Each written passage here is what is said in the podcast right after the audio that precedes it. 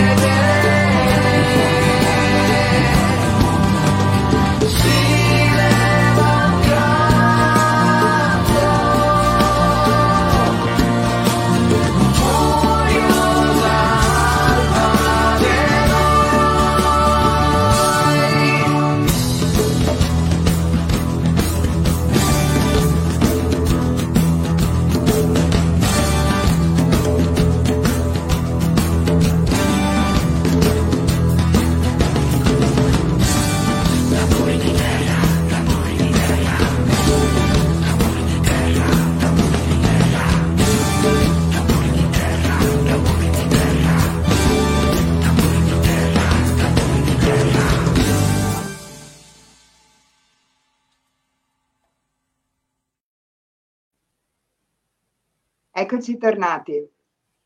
Allora, buonasera a tutti. Rinnovo i saluti a Emanuele, a tutti quelli che si stanno collegando. Stasera siamo qui per una diretta particolare perché Emanuele, lo conoscerete sicuramente, è uno studioso serissimo eh, del, del mondo romano è fondatore e amministratore di Ad Maior Vertite dal 2012, che è una delle più importanti realtà al mondo nella divulgazione della tradizione romana ed è tra i fondatori della, comuni- della Comunitas Populi Romani e da oltre dieci anni svolge una capillare attività divulgativa sulla tradizione romana.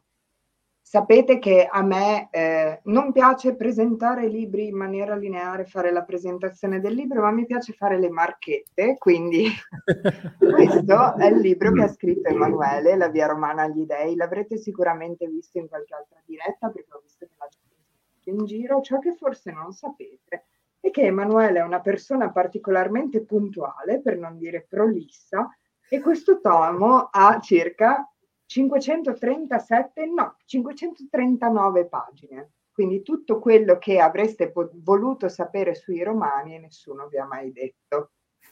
Possiamo riassumerlo così. Sì, ci sono anche più di 800 note a piedi pagina che, come dire, a sostegno delle cose che affermo, perché appunto nel nostro ambiente, come dire, si tende a, a scrivere quello che passa per la mente senza alcuna, come dire, alcun Hai sostegno. Ragione. Infatti, questo... secondo me, la bibliografia è una delle grandi assenti in molti testi mm-hmm. che riguardano il mondo antico, specialmente dal punto di vista simbolico ed esoterico. Quindi la puntualità in questo, secondo me, è fondamentale. E eh sì, questa sera noi siamo tradizionalisti. Parla... Ah, scusami. Vai, vai, scusami. No, dicevo, noi siamo dei tradizionalisti romani, quindi noi seguiamo la tradizione. Ma cos'è la tradizione? Ciò che è stato tramandato. Quindi o ci affidiamo su quello che ci è stato tramandato o se no eh, su cosa ci dovremmo affidare. Sacrosante parole, perché c'è modo e modo no, di affrontare l'antichità nel momento in cui specialmente uno la, la, prende come fondamento di una via, una riflessione, una pratica, è giusto affidarsi alle fonti.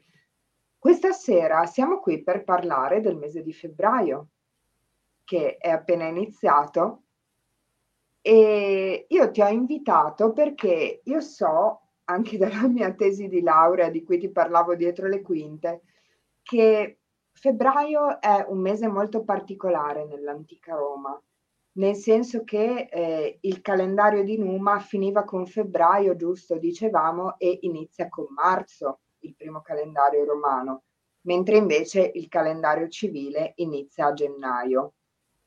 E quindi volevo chiederti innanzitutto di contestualizzare quello che è il calendario romano all'interno delle fonti per capire proprio l'importanza di questo mese, perché a questo mese sono legate tantissime ritualità.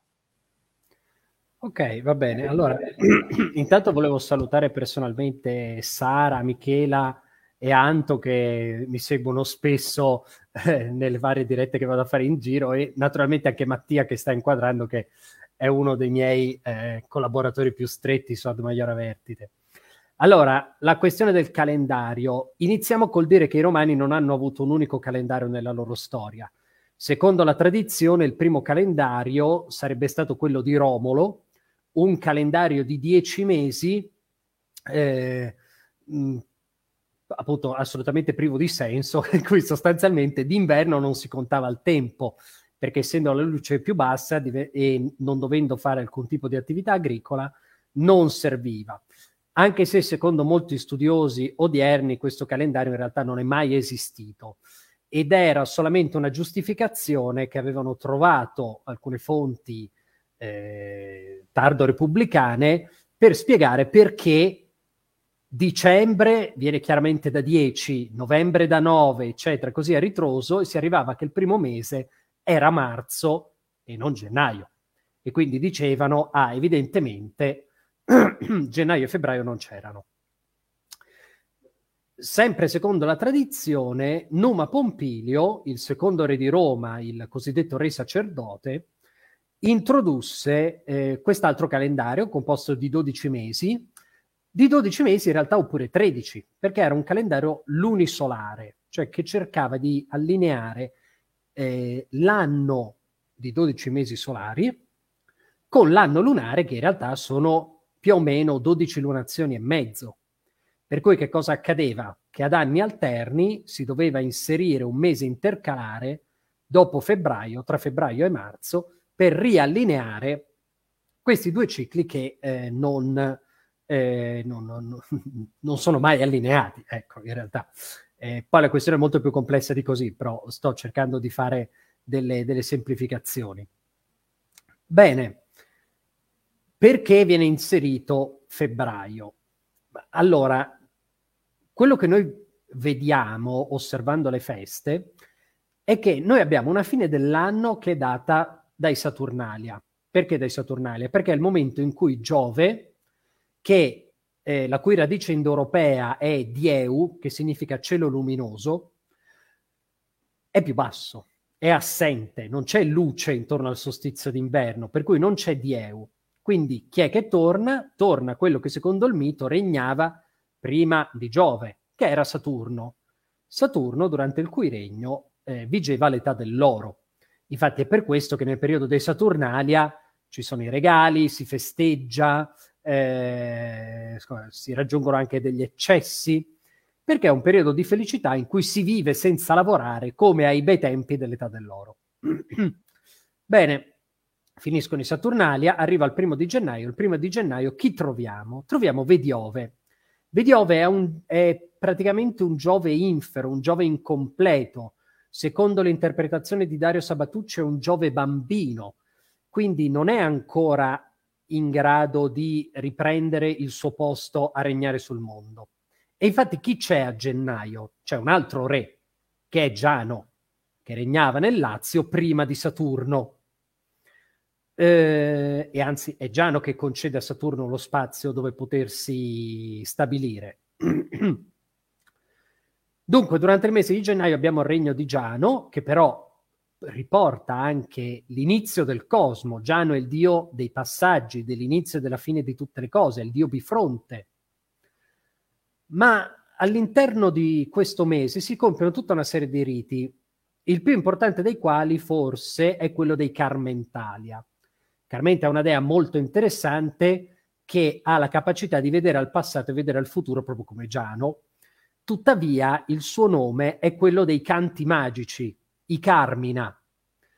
E quindi, secondo alcune interpretazioni, i riti connessi a questa dea a gennaio erano finalizzati a eh, cantare come sarebbe dovuto essere l'anno successivo. Per cui i romani sono attivi ritualmente nella ricreazione del cosmo, cioè nel dire il cosmo deve andare in una certa direzione oppure in un'altra. Ma questo è un atto di impietà, perché l'ordine naturale delle cose vuole che la natura si muova per conto proprio, senza eh, un'azione attiva da parte degli esseri umani. E quindi è richiesto un intero mese delle, delle purificazioni, che è febbraio. Infatti, febbraio viene da februa, che è la purificazione. E non è un caso che a febbraio ci sono i Lupercalia, come vedremo a breve, e non è un caso che febbraio si apre con la festa di Giunone Sospita, Madre e Regina, che è Giunone Salvatrice. E, ma qual è il senso di tutto questo? E concludo la questione, perché si deve arrivare fino a marzo, perché è marzo l'inizio dell'anno sacro. Gennaio è l'inizio dell'anno civile, marzo è l'inizio dell'anno sacro. Come facciamo a dirlo? Perché a marzo c'è il rinnovamento del fuoco di Vesta, l'inizio della stagione di guerra, si apre la primavera, la prim- la, il mese della primavera è aprile naturalmente, però già a marzo comincia a esserci caldo, sono già germogliati i... Ehm, è già germogliato il farro, quindi insomma si sta riattivando la vita Marzo è anche il mese in cui c'è una coppia di feste molto importanti intorno alle Idi, che sono la festa Mam- di Mamurio Veturio al 14 gennaio. Mamurio Veturio significa letteralmente la vecchia memoria e nelle campagne un individuo veniva coperto di pelli di capra e cacciato via a bastonate. Il, il messaggio è abbastanza chiaro, si caccia la vecchia memoria, si caccia il, il vecchio anno e considerando che Mamurio ha una discreta assonanza con Marmor, che è il nome arcaico di Marte, viene cacciato anche il vecchio Marte. E il giorno successivo c'è la festa di un'altra divinità che è Anna Perenna, il cui nome è abbastanza chiaro, no? E durante la sua festa ci si ritirava in un bosco lungo il Tevere per eh, fare l'amore e ubriacarsi, brindando eh, augurandosi un anno di vita per ogni calice bevuto. Quindi quello è il capodanno vero e proprio. Figurati quanto bevevano. sì, beh, guardiamo, se guardiamo alcune epigrafi c'è gente che è campata a 90 anni anche, quindi eh, vuol dire 90 calici ogni anno, insomma non è male. Però Quindi praticamente da dicembre a marzo noi abbiamo una eh, sorta di rinascita di questo Giove e una ricreazione del cosmo. Esatto, esattamente. E il passaggio da un... Allora, noi siamo abituati a eh, vedere il calendario e le festività come un qualcosa di estremamente rigido. Oggi è una cosa, domani è un'altra ma noi dobbiamo entrare nell'età, n- nella mentalità di popoli che vivevano nell'età del ferro, in cui la loro prospettiva era il comportamento della natura.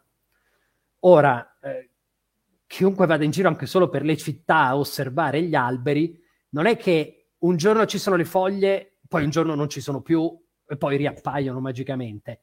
No, sono dei cicli, de- dei lenti passaggi. Lo stesso cosa sono, la stessa cosa sono le feste romane cioè le singole festività ovviamente cadono in un giorno preciso perché devono scandire, perché hanno dei significati anche in relazione fra di loro.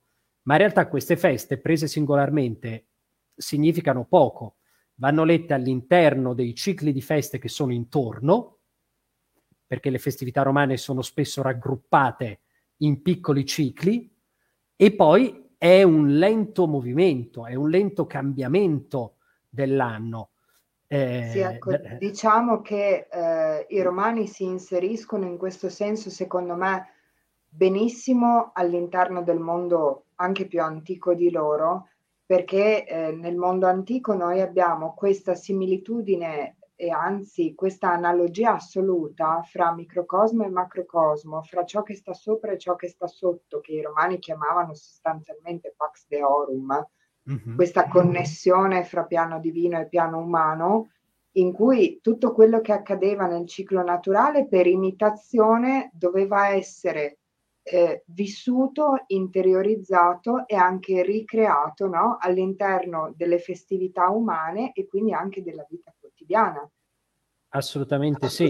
Tu fra l'altro hai detto una cosa molto importante ehm, che io mi dimentico spesso di dire, dire la verità, ma ne ho parlato nel, nel libro. Eh, noi parliamo dei romani, ma a parte il fatto che i romani o la religione dei romani non significa niente. In ambito scientifico, accademico, oramai è stato adottato il, la terminologia di John Shade, famoso storico delle religioni, che è le, parlare di le religioni dei romani. Primo, perché bisogna guardare la religione romana dove. Eh, Mattia, che ho salutato prima, sta facendo un bellissimo lavoro eh, per noi di analisi di tutte quante le, le divinità testate nelle epigrafi in Italia e ha da poco finito tutte le 65.000 le epigrafi del nord Italia, quindi come immaginate è un lavoretto. Eh, e, e, si realizza Coraggio, che... Mattia. esatto. Coraggio. e si realizza che da una valle all'altra cambiano le divinità. Cioè, da un chilometro all'altro non ci sono gli stessi dei, però sono all'interno dell'Italia romanizzata. Quindi dipende dal luogo, dipende dall'epoca. Perché la, Roma, la religione romana arcaica, quella di età monarchica, non è uguale a quella tardo repubblicana o ancora di più di età imperiale. Se uno le va a guardare sono diverse, anche le divinità sono diverse. Quindi... Sì, e poi ricordo anche dai, dai miei studi eh, universitari che ci sono molte fonti di età repubblicana eh, che si interrogano proprio sulle, sulle istituzioni dell'età monarchica dicendo ma questa roba qui non sappiamo più cos'è. Per esempio, sì, sì. il Rex Sacrorum e il suo Regifugium in età repubblicana, di cui parleremo dopo, non sapevano più che cos'era. Il fatto che gli auspici tornassero ai patres si interrogavano ancora sulla natura di questo ritorno degli auspicia, cioè ci sono tante cose che con il passare del tempo perdono, diciamo, eh, la parola, nel senso proprio del significato iniziatico che potevano avere alle origini. Sì. Però eh, andiamo avanti, non ci perdiamo sì, sì, sì, Volevamo partire dal mese di febbraio e il concetto di purificazione e ieri primo febbraio, giusto? Era il primo sì. febbraio ieri. Sì, ieri, il primo febbraio. le fonti per conoscere il giorno in cui siamo. esatto, eh, esatto. Bellissimo, ok. Ah, eh, la, la, mia fonte è, è, l'orologio su cui ci ho scritto la data, se no mi perderei. Eh, eh. Io invece Giunone Sospita. Che Giunone citato... Sospita, madre e regina, questo è il nome completo. E che è una Giunone davvero particolare. Eh, nel nostro immaginario Giunone è, que- è la moglie cos'è che ha scritto? Ne restano soltanto mezzo milione. esatto, questa è Mattia, appunto. E, ehm, allora, dicevo, noi immaginiamo Giunone come la moglie di Giove che sostanzialmente si arrabbia per le corna che riceve dal marito, esattamente in linea col mondo greco. Beh, a Roma Giunone non è questo. Prima di tutto Giunone è in generale strettamente legata alla giovinezza. A lei sono sacre tutte le calende dell'anno perché è lei che determina i caratteri di un mese. Tant'è che alle calende abbiamo sempre delle giunoni, abbiamo spesso delle giunoni diverse.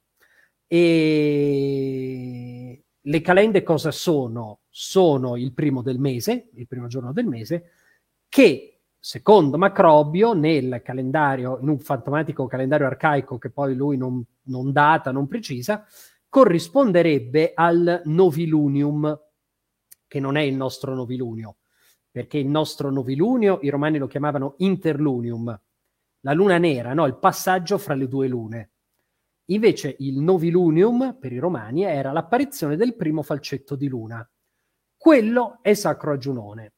Quel faccetto di luna a febbraio, nello specifico appunto sacro questa Giunone Sospita Madre Regina. come era raffigurata questa Giunone? Perché dico che è strana rispetto all'immaginario che abbiamo? Beh, perché era armata, aveva una lancia, uno scudo bilobato del tutto simile agli Ancilia. Gli Ancilia sono, eh, è quello scudo che Marte donò al popolo romano. E ha un'armatura fatta di pelli di capra e dei sandali a punta. Adesso io vi farei vedere anche un'immagine.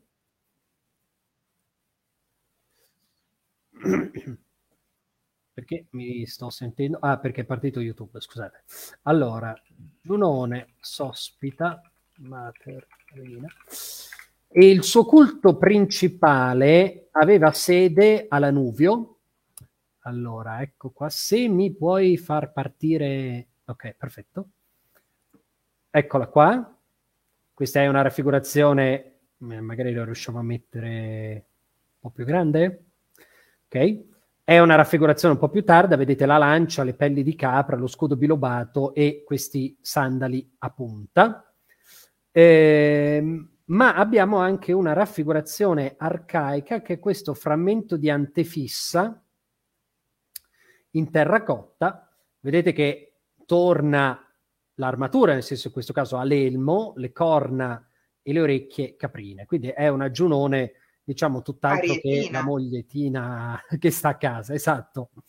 Ehm, bene, sul culto principale dicevo che si trovava a Lanuvio, presso questo santuario molto bello che è visitabile ancora oggi. Eh, queste naturalmente sono delle mappe dell'area. E che cosa significa questo nome. Eh, ma vabbè, Giunone, già l'abbiamo detto, anche nella stessa etimologia si lega alla, alla giovinezza. Sospita o seispiti, come vuole la forma arcaica, significa salvatrice, protettrice. Madre è un appellativo che compare ad alcune divinità femminili, non tutte le divinità femminili in Roma venivano chiamate madre, così come non tutte le divinità maschili venivano chiamate padre, e regina perché ovviamente il suo ruolo è comunque di carattere apicale, cioè pur sempre giunone. Ed è particolarmente interessante perché questi tre appellativi riuniscono in sé eh, le tre principali funzioni indoeuropee dei, dei culti, no?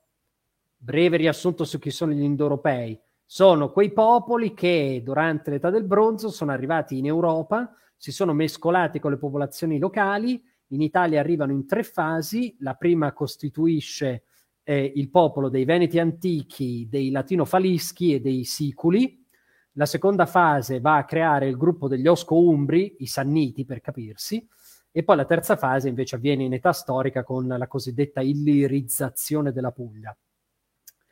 Eh, cioè la gente dall'attuale Albania passava l'Adriatico e andava in Puglia. E questi popoli si muovevano a macchia di leopardo per piccoli gruppi, mescolandosi con i popoli locali. Questi indoeuropei organizzavano la propria società e le proprie divinità sulla base di tre funzioni principali, che sono quella magico-legislativa, Giunone regina, bellica, sospita e produttiva madre. Per cui Giunone, sospita, eh, madre regina, riunisce tutte le funzioni divine in sé.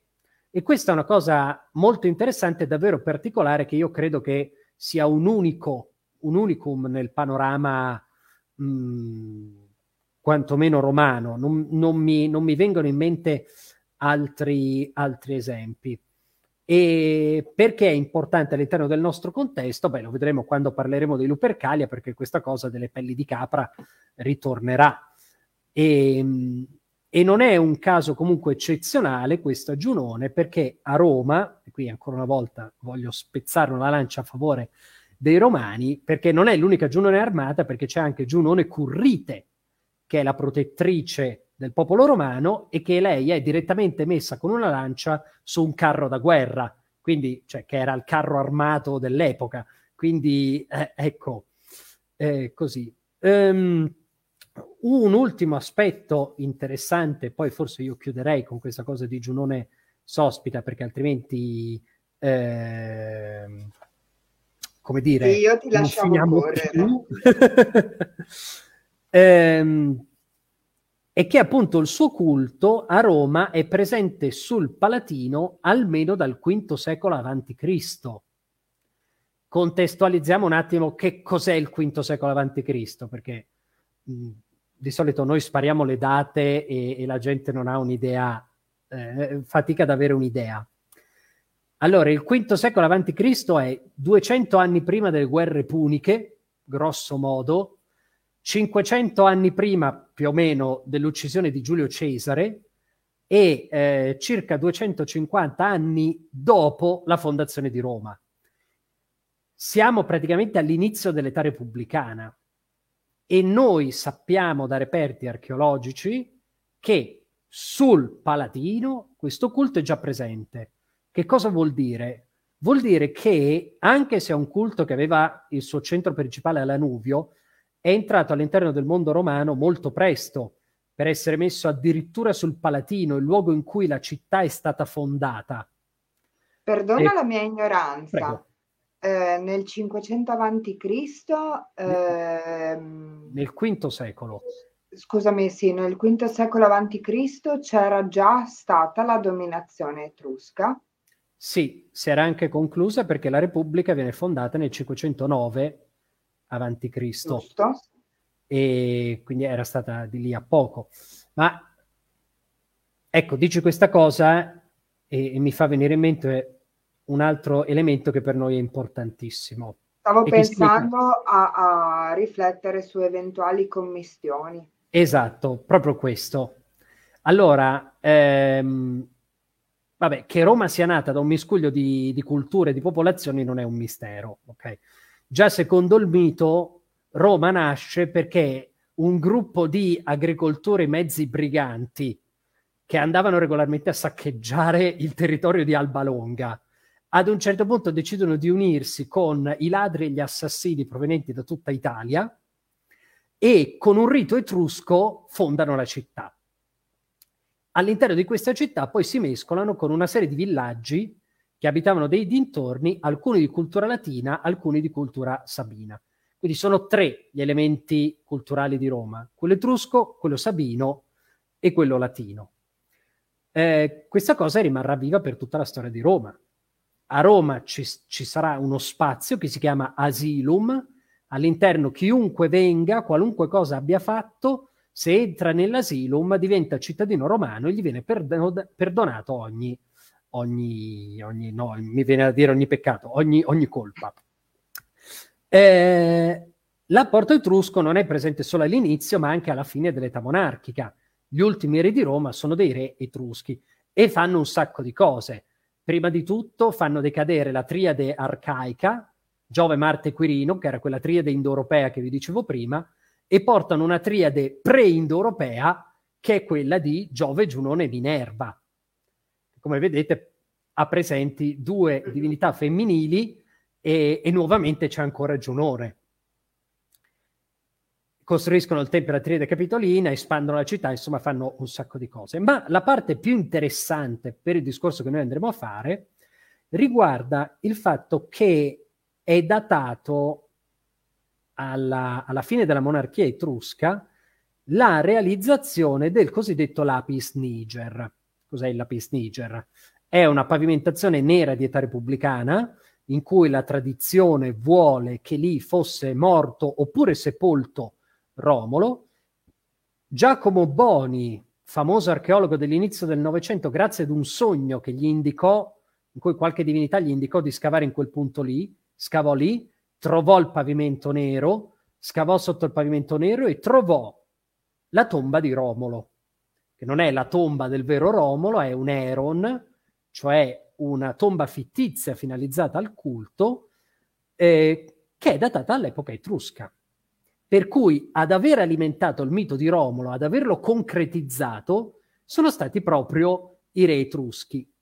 E, straordinario, nei pressi di questo, di questo, di questo Eron è stato ritrovato oltre ad una pietra con una normativa di carattere sacro in cui c'è che non si riesce bene a leggere, si capisce solo che eh, chi farà qualcosa a quella pietra verrà maledetto, eh, ma lì sono stati trovati anche i resti di alcuni sacrifici animali, che sono resti di avvoltoio, hanno trovato eh, tre frammenti di ali destre di avvoltoio, non si è potuto riconoscere la razza esatta, resti di sacrifici di cani e resti di sacrifici di capre.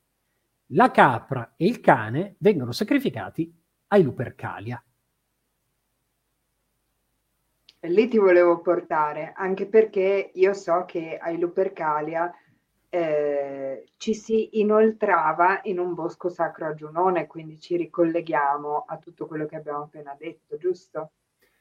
Sì, esatto, all'interno di un bosco sacro. Ora, se Aspetta che mi... abbiamo un, un, commento lunghissimo che ti faccio passare prima di passare okay. l'argomento. L'attrice esoterica Yudica Illes, che non, ho, non so chi sia, in un suo articolo su Giunone, in un suo libro, che cita Giunone Lupa, Lupa Giunone Februa, quest'ultimo nome ha anche prodotto una moneta, di cui mette il link, eh, questi nomi di Giunone sono attestati nel mondo antico. O in questo mese si Allora, eh, intanto ciao Eric, un altro che, che mi segue. L'hai specificato prima, forse se l'hai perso. Allora, eh, non lo so, però lo ripeto. Allora, è ovvio che eh, Giunone, come molte divinità, eh, hanno tantissimi appellativi. Eh, allora, eh, Giunone Februa, mi pare che sia Giunone Februata, eh, e viene, eh, adesso non mi, ricordo, non mi ricordo chi lo cita, però sì, esiste. Giunone Lupa, onestamente è la prima volta che lo sento, però basta, uh, basta indagare per, per tirarlo fuori. Per quanto riguarda la questione del mese di febbraio, si cita, si, si cita, cosa vuol dire si cita solo Giunone Sospita? Vuol dire che all'interno dei fasti, cioè dei calendari epigrafici che noi abbiamo, eh, viene citata solo lei. Nello specifico, se vuoi adesso ti dico anche in quali, in quali fasti compare Giunone Sospita, perché qua ho la mia tabellina, eh, non la tabellina del 7, la tabellina del, dei calendari. Ecco, nei fasti Anziates Maiores, che sono il calendario più antico che noi abbiamo, nonché unico resto di quel calendario di Numa, che poi in realtà è il calendario repubblicano. Tra l'altro, se qualcuno è curioso, persino sulla pagina di Wikipedia è riportato interamente trascritto, quindi vi potete leggere come era costruito e quali erano le varie feste giorno, giorno per giorno. Quindi sì, è chiaro che esistevano anche altri giunoni, eh, ma se noi guardiamo i fasti epigrafici, solo Giunone Sospita viene citata. Altrimenti vi prendete questo. Anche, sì, esatto. esatto. Sì, questo è il nostro calendario, lo pubblichiamo tutti gli anni. E, appunto, ci, in realtà ci sono dentro tutti i calendari romani, perché c'è il calendario di Romolo, attualizzato ai giorni nostri, il calendario di Numa, attualizzato i giorni nostri e idem per quello di Cesare. In più c'è il calendario lunisolare nostro, che è quello che noi consigliamo per la pratica, che eh, è costruito sulle indicazioni di Macrobio eh, nei Saturnali, a quello che vi dicevo prima, no? che le calende corrispondono al novilunium, le idi al plenilunio, ecco, costruito sulla base di quello. E ci sono anche tutta una serie di, di tavole esclusive, la descrizione di tutti i mesi e altre informazioni che vengono riproposte tutti gli anni, diverse, più, non so, una serie di altre eh, info utili, per esempio come si legge il calendario romano, no? cosa sono tutte quelle lettere diciture all'interno. Quindi, eh. Adesso ti chiedo Vai. di pronto. andare a fra 15 giorni più o meno. Ok, è Lupercalia. Lupercalia, sì. Allora, cosa ci aspetta? Allora, non ci aspetta San Valentino, io già ho visto che sui social è cominciata la macchina del Lupercalia al San Valentino di epoca romana.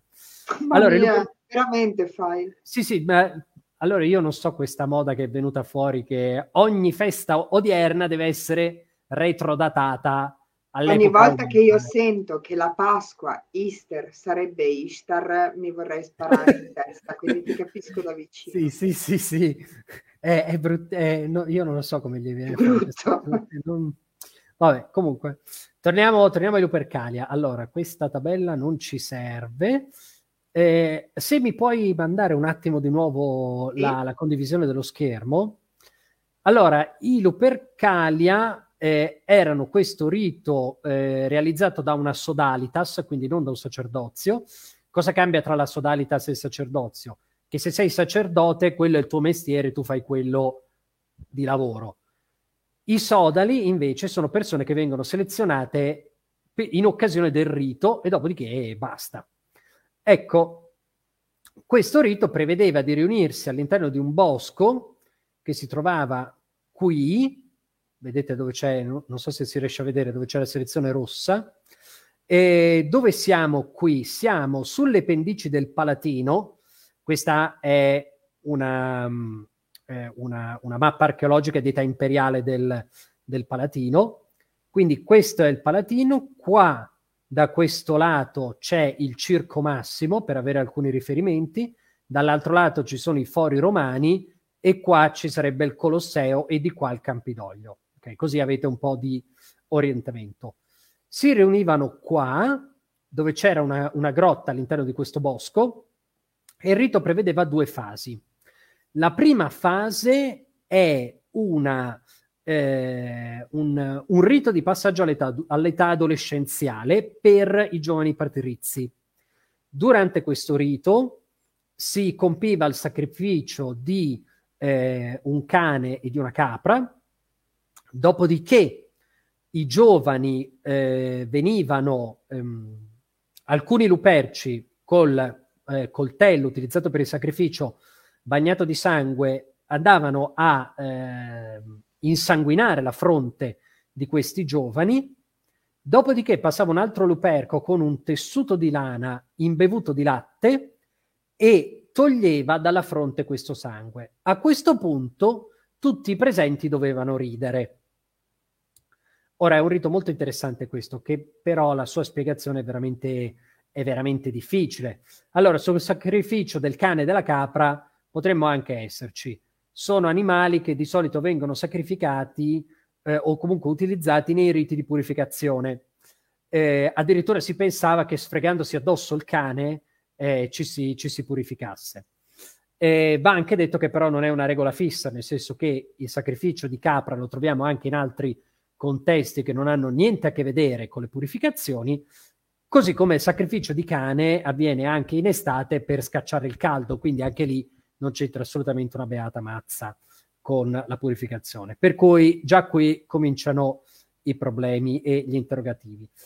E poi la stessa cosa riguarda il sangue che viene posto sulla fronte e poi deterso col latte eh, che è un bel punto di domanda. La risata, quella forse è una cosa più facilmente comprensibile, perché la risata ha un valore apotropaico, cioè di allontanare le forze eh, maligne negative. Eh, infatti, forse ricorderete che si vedono spesso delle raffigurazioni delle antifisse di queste eh, figure che fanno questi sorrisi eh, quasi spaventosi. E quindi, evidentemente, la risata serve per allontanare qualcosa. Cosa allontana? Non lo sappiamo. Più chiaro è invece la seconda parte di questo rito. Si procede ad un banchetto rituale, dopodiché le pelli della capra vengono tagliate a strisce, unite in gruppi e con queste vengono fatti dei, dei frustini che si chiamano niente poco di meno che Amiculum Iononis, l'amico di Giunone. Eh, quindi ritorna Giunone, ritorna la capra, e con questi frustini i luperci facevano una corsa seguendo grosso modo lo stesso percorso del tracciato eh, che fece Romolo per la fondazione di Roma, frustando il terreno e le donne.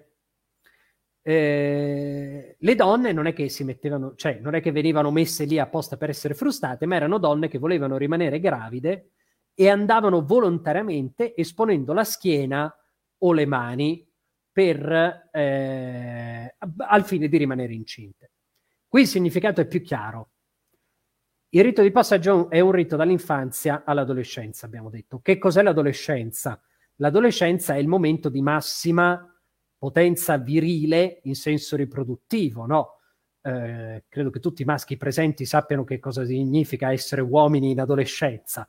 Eh, ecco, questo viene ritualizzato e rappresentato dai luperci, che è per questo che fanno una corsa sfrenata nudi, sono uomini fuori dall'ordinamento sociale, un ordinamento sociale che nel mondo romano viene concepito come un ordinamento bellico.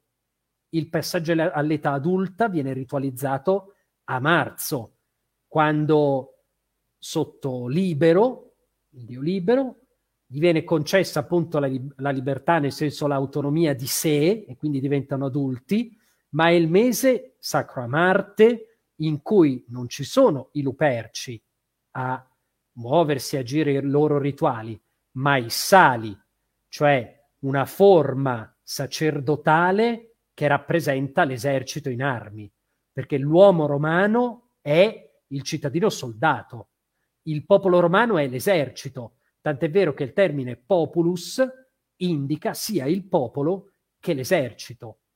I romani vanno a votare secondo l'ordinamento di battaglia, si schierano per votare secondo le centurie.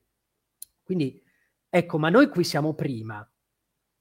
L'adolescente non è ancora pronto per assumersi questa responsabilità di andare a combattere per difendere Roma o per saccheggiare le vacche dei vicini, perché questa era la guerra poi alle, nell'età arcaica. Sono ancora adolescenti e quindi si sfrutta la loro potenza virile per fare che cosa? per purificare ma anche per rendere fertile la terra. E in analogia di questo anche le donne che vogliono appunto rimanere, rimanere, rimanere incinte. E per cui fanno tutto il giro del confine sacro della città, quella con cui venne fondata, lungo il quale venne fondata Roma, e anche questo è particolarmente significativo, no? Perché con la purificazione della città, della città sul confine sacro, idealmente si purifica tutto il territorio romano. Ricordiamoci che i romani hanno questa idea straordinaria che l'urbs, cioè la città, è l'orbis, è tutto il mondo. Per cui i romani sì purificano la città, ma nella loro idea stanno facendo ancora un'operazione di carattere cosmica, eh, di carattere cosmico. Quello che dicevo prima, no? Si purifica da eh, le impietà della ricreazione del cosmo. Tutto quello che a Roma succede nel microcosmo, come dicevi tu, della città, ma anche del singolo cittadino romano, si proietta all'interno di tutto quanto l'orbe.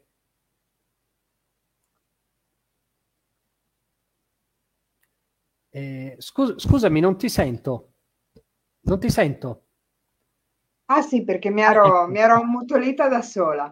Mi pare di capire che questo mese di febbraio, da come lo descrivi, sia, passami il termine, passami l'analogia, che forse è fuori luogo, ma non so quanto, sia una sorta di mese che si pone quasi al di fuori dell'ordine cosmico, nel senso che è un mese preparatorio al mese di marzo e all'interno di questi rituali io eh, inizio a rivedere un po' un passaggio eh, del cosmo, ma parallelamente anche dell'età dell'uomo.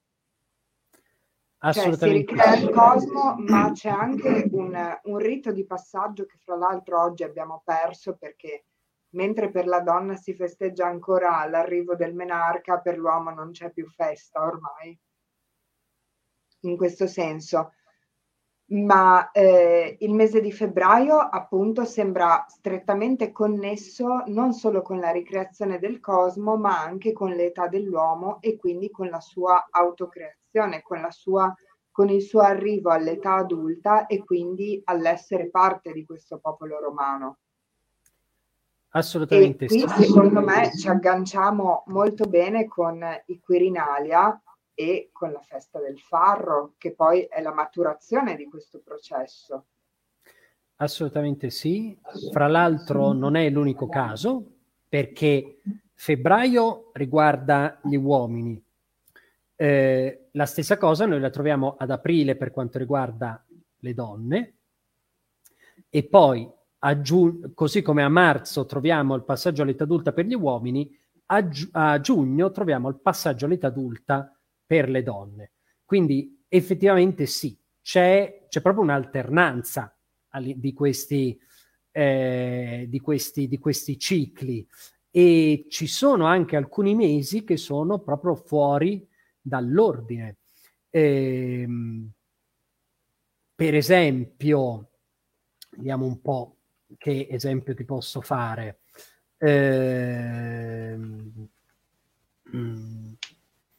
ecco, luglio è un altro mese davvero particolare che è fuori dall'ordine cosmico, in cui addirittura c'è un'improvvisa caduta dal punto di vista rituale dell'ordinamento romano. Anche qui lo vediamo con una serie di feste, perché per esempio ci sono i popoli Fugia, la fuga dell'esercito, che ehm, ora io non ho avuto il piacere di leggere la, tu- la tua tesi, ma eh, eh, probabilmente anche tu hai citato eh, quelle riflessioni che mettevano in analogia il Regi Fugium con i popoli Fugia, da un lato la fuga del re, dall'altro la fuga dell'esercito. Eh, poi a luglio c'è la sconfitta dell'Allia, eh, ci sono tutta una serie di feste legate al mondo naturale, ci sono le none caprotine, qua di nuovo Giunone con le capre, e in, in una festa dove le donne rivoluzionano l'ordine e si prendono a sassate per strada e insultano i passanti, per cui c'è proprio una specie di rivolta del, del femminile. E ecco, in quel momento di nuovo cade l'ordine, ma questo ordine cade di nuovo a dicembre, cioè ogni tot tempo eh, questo, questo, ordinamento cade eh, di nuovo, esattamente come hai detto tu, e sono in realtà cadute perché sono momenti di passaggio. Sono momenti di passaggio che sono fondamentali per garantire la continuità di questa, di questa macchina che è l'anno. E i Quirinali all'interno di questo quadro si inseriscono in modo estremamente interessante, perché, vabbè, i Quirinalia sono la festa del dio Quirino. Ok, chi è Quirino? È Romolo divinizzato, e va bene. Ma eh, i Quirinalia sono anche l'ultimo giorno possibile in cui il cittadino romano può portare il farro eh, presso le fornaci per tostarlo. Voi direte, eh, chi gli frega, perché era così importante da doverci mettere una festa addirittura al termine ultimo per questa cosa? Eh, perché il farro è la vita, cioè quelli campavano principalmente di farro. E, e quindi questa trasformazione del farro che impedisce, eh, che gli impedisce di marcire e, e, lo costringe ad essere separato dal farro che invece viene riseminato, che è già stato in realtà riseminato per la produzione agricola successiva, è una trasformazione di questo farro.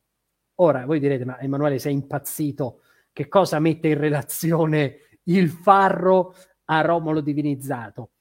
Beh, perché se guardiamo l'insieme di feste in cui interviene il flamine di Quirino, vediamo che sono tutte quante feste, che non è un sacerdote qualsiasi, è il flamine è il sacerdote specializzato nel culto di una sola divinità e non tutti gli dei avevano il privilegio di avere un flamine, soltanto 15 divinità ce l'avevano che, e sono tutte divinità arcaiche.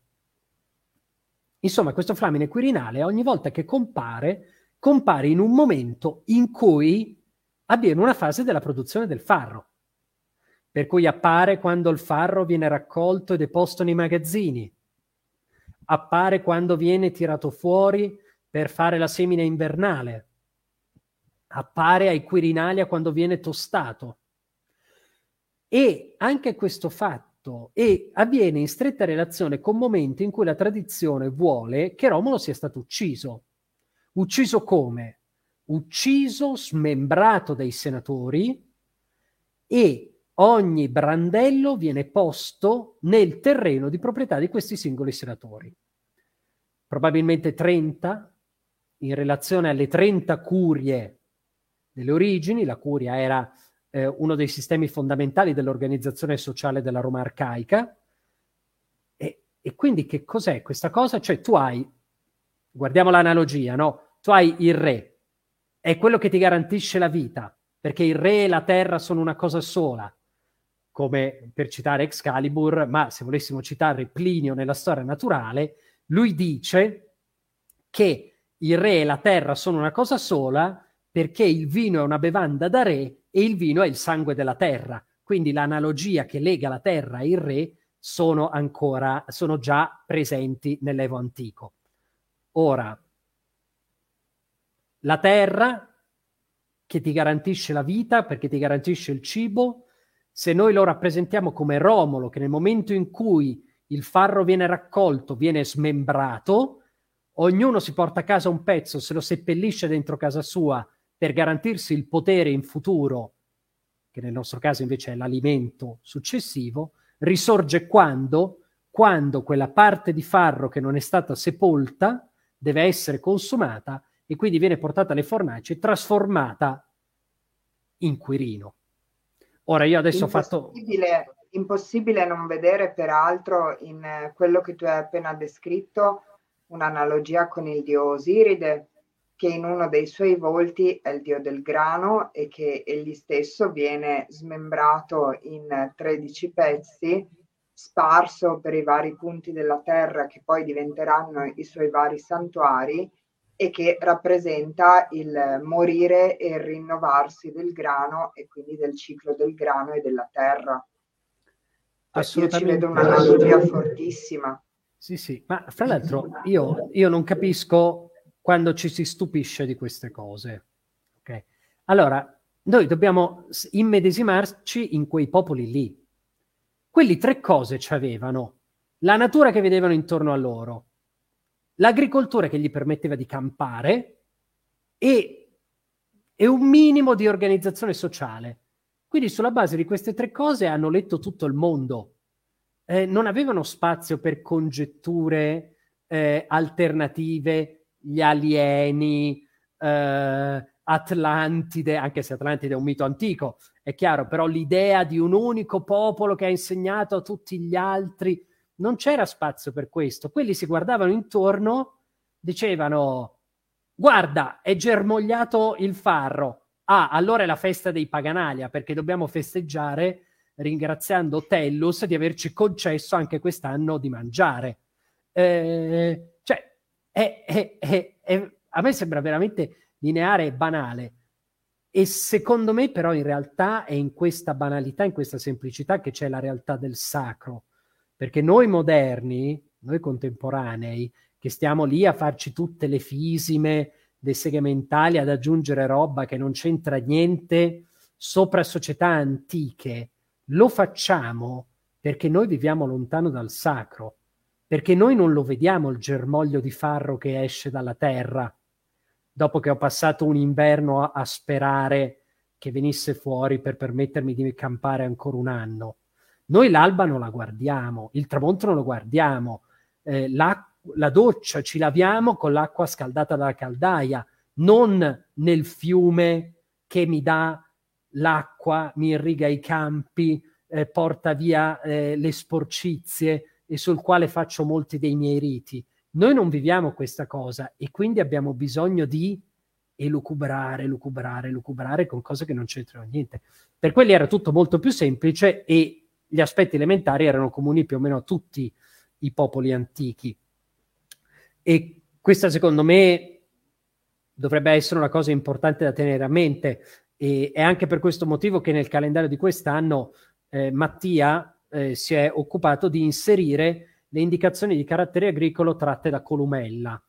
Eh, non perché ci aspettiamo che qualcuno si metta a zappare la terra secondo le indicazioni di Columella, ma perché io, noi, io credo, noi crediamo che possa aiutare ad entrare in una mentalità più vicina al mondo naturale e quindi più vicina al sacro perché è vero che gli dei stanno dappertutto, però il Dio che c'è in un muro di cemento non è lo stesso Dio che c'è in un bosco o in un campo agricolo. E io sono partito per questa tangente. Eh, ah, però volevo dire un'ultima cosa eh, eh, riguardo a Quirino Alfarro, che eh, in realtà la questione ovviamente è molto più complessa di così. Ci sono un sacco di divinità che intervengono all'interno, per esempio il dio Conso, c'è anche la questione di Remo, eh, di un rito che fanno le vestali in cui prendono le primizie di farro eh, per farci dei riti altri.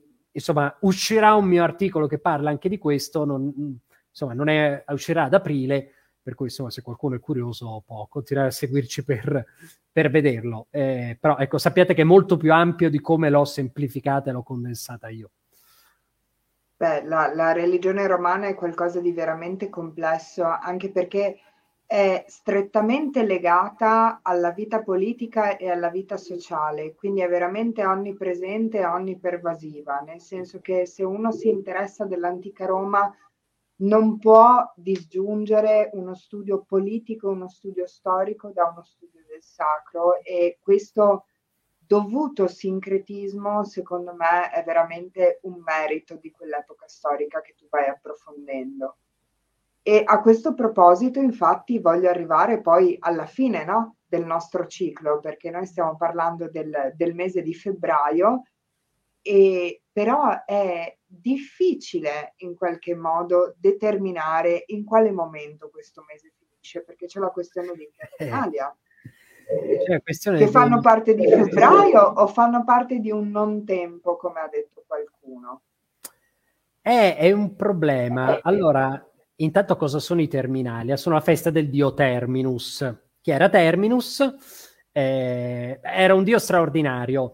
Eh, praticamente era un dio senza gambe, piantato per terra, tant'è che molto probabilmente il suo culto nasce dalle pietre terminali che venivano poste lungo i confini sacri, eh, che non a caso si chiamano aspetta, termini. Aspetta, aspetta, che Mattia ti sta cazziando, te lo passo un attimo. non ci aspettiamo che ci si rimetta a cerchiare quando Sofia Alfavolio parla per te miscredente. Hai ragione Mattia, scusa. Chiusa parentesi. ehm Dicevo, è un dio straordinario. Pensate che è una, è una, divinità che, secondo la tradizione, quando i famosi re etruschi, i Tarquini, decisero di fondare il tempio alla Triade Capitolina, eh, ovviamente, insomma, siccome il Campidoglio era già pieno di templi dedicati ad altre divinità, dovettero farne sloggiare un po'. Però non è che puoi, come dire, toglierle così per ogni divinità si sono messi lì, hanno tratto gli auspici chiedendogli di eh, spostarsi. Tutte le divinità hanno non detto di sì, tranne due, che sono Terminus e, ehm, e, e Juventus. Ok? Per cui eh, loro dal Campidoglio non se ne volevano andare, per cui hanno dovuto fare una modifica del progetto del, del tempio, eh, ricavando una nicchia per, eh, per Juventus, la dea della giovinezza, e una nicchia per Terminus. Ma Terminus, non contento, voleva pure stare sotto il cielo e quindi hanno dovuto anche fare un buco nel tetto del Tempio della Trade Capitolina per, fa- per soddisfare Terminus. Quindi ecco, questa è la portata dell'importanza e della potenza che ha terminus, cioè un dio che non viene scansato neanche dalla triade capitolina. Bene, eh, io che sono un conservatore non posso chiamare questa, questa divinità. Eh, perché la sua festa viene posta in questo momento? Beh, perché siamo verso la fine, ok, è chiaro, terminus, il confine, bene. Bene per niente, perché effettivamente intanto non è la, l'ultima festa, diciamo, del ciclo di feste sacre, perché eh, dopo c'è il Regifugium e ci sono gli Equirria. E quindi già qui abbiamo un problema. Secondo, c'è il Mercedonius, il mese intercalare che nel calendario di Numa, ma fino all'introduzione del calendario di Cesare a metà del primo secolo a.C., eh, viene introdotto, viene messo ad anni alterni. E quando è che viene messo? Viene messo dopo i Terminalia. Ma allora che cos'è che fa finire in realtà terminus?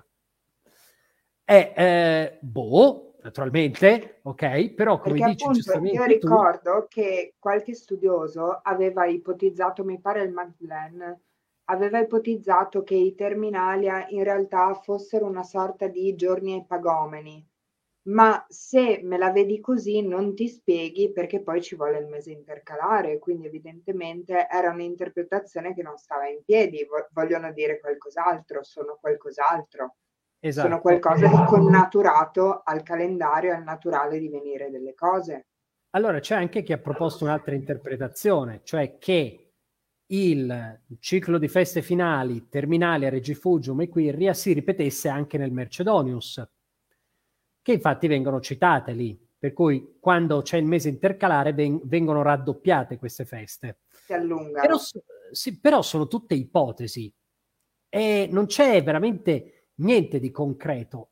Mm, l'idea che mi sono fatto io è eh, quella di dire ai terminalia si interrompe un ciclo di azioni.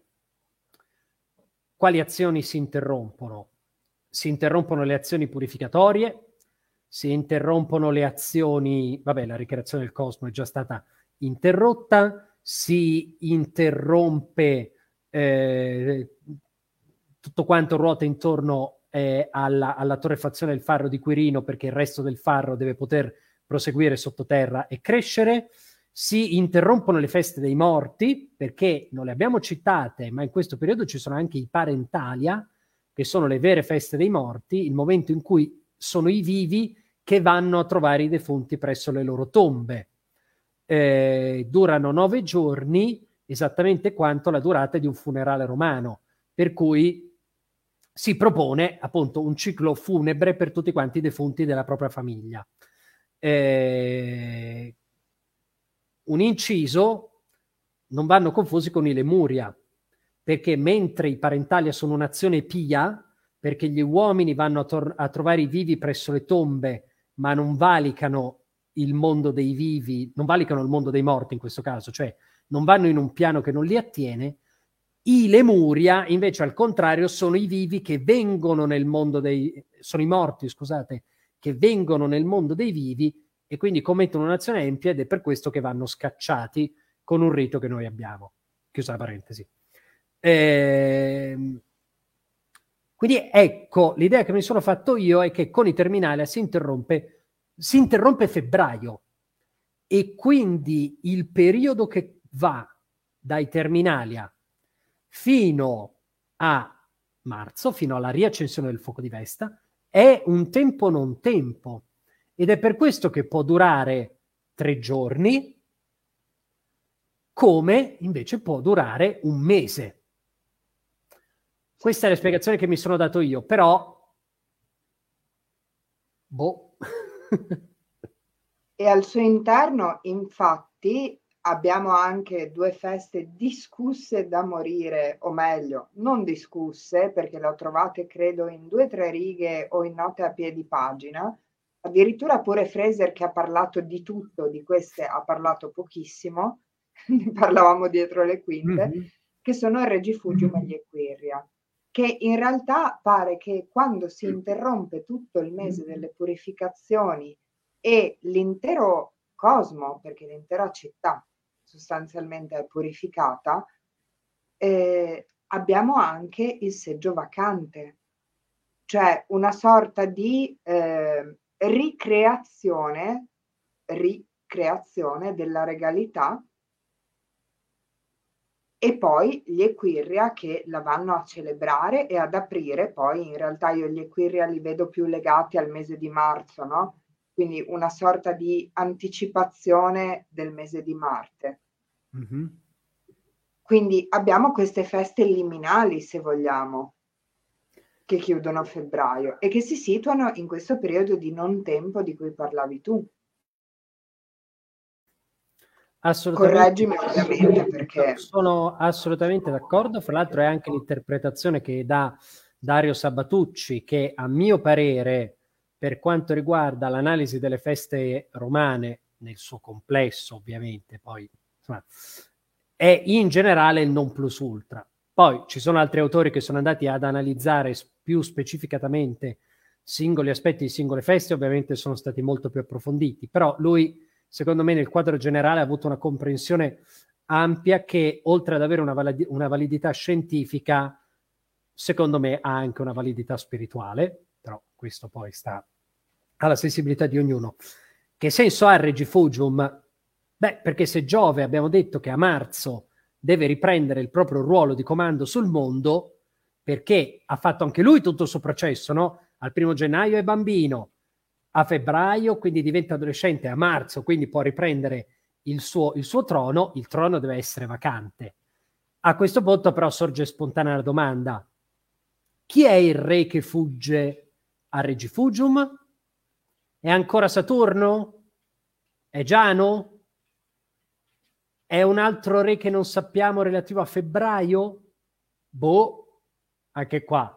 Eh, noi sappiamo che era impersonato dal Rex Sacrorum e c'era quella frasetta che gli diceva la Vestale, non mi ricordo chi la riporta, forse Macrobio, eh, in cui c'era la Vestale che gli diceva vigilasne Rex, vigila, e dopo lui fuggiva. Sì. Cioè gli diceva guarda che tu non stai vigilando, non stai vegliando. Mm-mm. E poi c'era la fuga. Eh sì, ma lì, lì è veramente... Mm, si può anche ipotizzare che fosse lì siamo veramente ne, ne, nella, Roma, nella Roma arcaica che, che, da un certo punto in avanti non si spiegano più perché ovviamente esatto. sono cerimonie di cui non possiamo ricostruire il valore sulla base della frasetta però ci possiamo provare. Allora, partendo dalla frasetta, fantastico, eh? Adesso sto completamente inventando, non prendete per buono quello che sto dicendo. Eh, febbraio, il mese delle purificazioni, dei Lupercalia. I Lupercalia sono strettamente legati al dio Luperco. Fauno Luperco. Fauno Luperco è uno dei mitici re del Lazio e che è un re, ma insomma non è che ha proprio le caratteristiche regali che ci immagineremmo, perché fauno, no?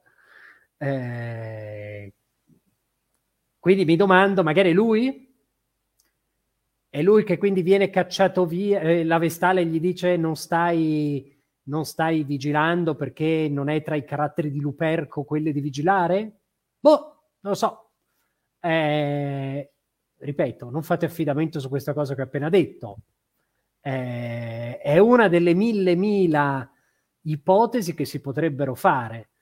Eh, una cosa comunque è interessante invece, venendo alla festa successiva che è quella degli Equirria, è il fatto che gli Equirria si ripropongono nella festa lunare successiva principale cioè il giorno prima della festa lunare successiva principale, quella di marzo appunto. E qui no, questa gara di cavalli, per chi non lo sapesse, eh, di, scusate, no di cavalli, di, di bighe all'interno del Circo Massimo, sacro, festa sacra a Marte, e c'è questa cosa stranissima che cade due giorni prima delle calende di marzo, per cui subito prima del novilunio, questa volta il novilunio, la luna nera, e poi subito prima del plenilunio. Quindi i due picchi di questa fase lunare, subito prima dei due picchi di questa fase lunare. Ma allora, il primo forse possiamo provare a dargli una spiegazione, e cioè che apre il mese sacro a, Mar- a Marte, e quindi ci sta che ci sia una festa, ci sia una corsa di carri legata a lui. Però anche questo in realtà striderebbe abbastanza perché il primo di marzo eh, c'era la festa eh, delle matrone. Il primo di marzo è sacro a Giunone, quindi addirittura alcune fonti chiamano queste calende eh, le feste delle femmine, quindi proprio per non lasciare adito, per non dare adito ad alcun dubbio. E quindi, vabbè. E, e poi le Idi, le Idi di marzo, che invece sono la fine dell'anno. Quindi anche questo pe- pezzo e mezzo forse è una sospensione del tempo, ma è sicuramente un tempo sospeso diverso da quello che abbiamo descritto prima. E... È un tempo che si apre con questa corsa di carri, che si chiude con questa corsa di carri e con la chiusura di questa corsa di carri c'è la cacciata dell'anno della vecchia memoria, il Mamurio Veturio di cui abbiamo parlato in apertura, per avere la festa di Anna Perenna, che quello è il vero momento di inizio del nuovo anno. Quindi, non so, lascio aperta questa, questa cosa. Sì, secondo me è veramente un meraviglioso esempio di feste liminali, la fine di febbraio e, e fino alle, al, alla metà di marzo, perché secondo me ci insegna proprio come una celebrazione possa essere protratta fino al punto di sospendere il tempo, cioè di ritenere sospeso il tempo, fino a quando il processo non si sia totalmente compiuto e per processo mi riferisco appunto a quello di disgregazione e di ricreazione del cosmo. Mm-hmm. Quindi è come se si compisse un ciclo no, alla fine di tutto questo e da allora in avanti possiamo ricominciare. E questo mi va anche a colmare il vuoto fra il calendario lunare, che era evidentemente più breve, e il calendario civile. Eh sì perché probabilmente è quello lì, grosso modo, che poi si sarà accorciato, presumo, nel tempo, il tempo che li separava effettivamente, perché sappiamo che eh, il tempo del calendario di Numa, di un calendario lunare, specialmente del mitico calendario di Romola, era più breve rispetto a quello del calendario civile. Sì. E quindi sì. probabilmente Giuliano. sono anche rituali che ci parlano di, di, di, un, di, un, assestamento all'interno delle festività, no? Sì, beh, sì, allora beh. anche qui torniamo al discorso dell'inizio. La religione romana è difficile da definire perché ha avuto tutto un suo sviluppo e questo riguarda anche le feste. Molte di queste feste si sono stratificate. Io adesso ho descritto la, i Lupercalia per sommi capi, ma se noi guardiamo le fonti tarde, ci sono delle robe noi rimaniamo così, questi luperci che avevano delle maschere, che si portava una coppetta piena di sale caldo fumante, cioè della roba che non, non c'è nelle fonti precedenti. Quindi si evolvono, si sviluppano e così fanno anche i calendari. è interessante il passaggio dal calendario lunisolare di Numa, che è quello repubblicano, al calendario di Cesare, eh, per, perché ci fa vedere ehm, anche come i romani concepiscono la, questo appiattimento del tempo che viene introdotto, perché il calendario lunisolare aveva un senso perché seguiva i due orologi principali che noi abbiamo, che sono il Sole e la Luna, no? Equinozi, solstizi e fasi lunari il calendario di Giulio Cesare lo elimina completamente, elimina completamente la Luna, rimane solo il calendario solare. Ma com'è questo passaggio? Beh, intanto si elimina il mese intercalare e dopodiché si congelano queste feste in dei giorni fissi, che sono quelle che poi trovate cercando su internet. Se cercate su internet vi dice, ah, i Lupercalia sono il 15 febbraio. No, non sono il 15 febbraio. Dalla, da l'introduzione del calendario giuliano diventano il 15 febbraio, ma prima erano le Idi, che un anno erano un po' prima, un anno erano un po' dopo. Perché? Perché? Perché anche la Luna ha un suo potere su questo mondo. Giunone ha un suo potere su questo mondo. Giunone che introduce il mese lunare dettando le caratteristiche del mese alle calende, in realtà sta decretando quello che accadrà, perché decreta che tipo di luna sarà. E quindi è chiaro che ogni anno è diverso. e, ehm, Queste sono cose che spesso dimentichiamo. Eh, e esatto. io vorrei chiudere questa serata perché siamo andati un po' lunghi, sai? E credo Beh, che la gente debba correre davanti alla TV a questo punto. Okay, Ma vorrei chiudere questa serata chiedendoti questo. Eh, oggi, che è una domanda che io bene o male faccio sempre in chiusura delle dirette, specialmente quando parlano del mondo antico. Come quello di cui abbiamo parlato stasera si può porre nel mondo presente, nella nostra vita quotidiana, specialmente a livello pratico? Cioè che il tuo studio e, e la tua passione, che utilità hai trovato per il presente e per te? Un discorso generale, anche senza entrare nel personale. Sì, sì, no, allora... Mm. Ma io mi sono avvicinato alla tradizione romana in realtà perché leggendo autori come Cicerone, Seneca e in parte Sallustio, eh, insomma Marco Aurelio, questi grandi, ho trovato della grande saggezza. Ho trovato della grande saggezza proprio in come vivere nel quotidiano proprio. E quindi come comportarsi rispetto a certe situazioni, come leggersi dentro, come leggere gli effetti che il mondo esterno ha dentro, hanno dentro di noi. Leggendo questa roba qui, ad un certo punto mi sono detto, ma scusa un secondo, ma questi eh, che avevano tutta questa saggezza, che credevano negli dei e che facendo offerta a queste divinità e traendo gli auspici hanno costruito un impero millenario, che è stato il più grande nella storia del mondo, non tanto di estensione, non tanto di durata, ma quanto di contenuti, perché in ogni luogo dove è passata Roma, oggi si vede il suo segno. Dove è passato Alessandro Magno, questo segno non c'è. Dove è passato Gengis Khan, questo segno non c'è oggi.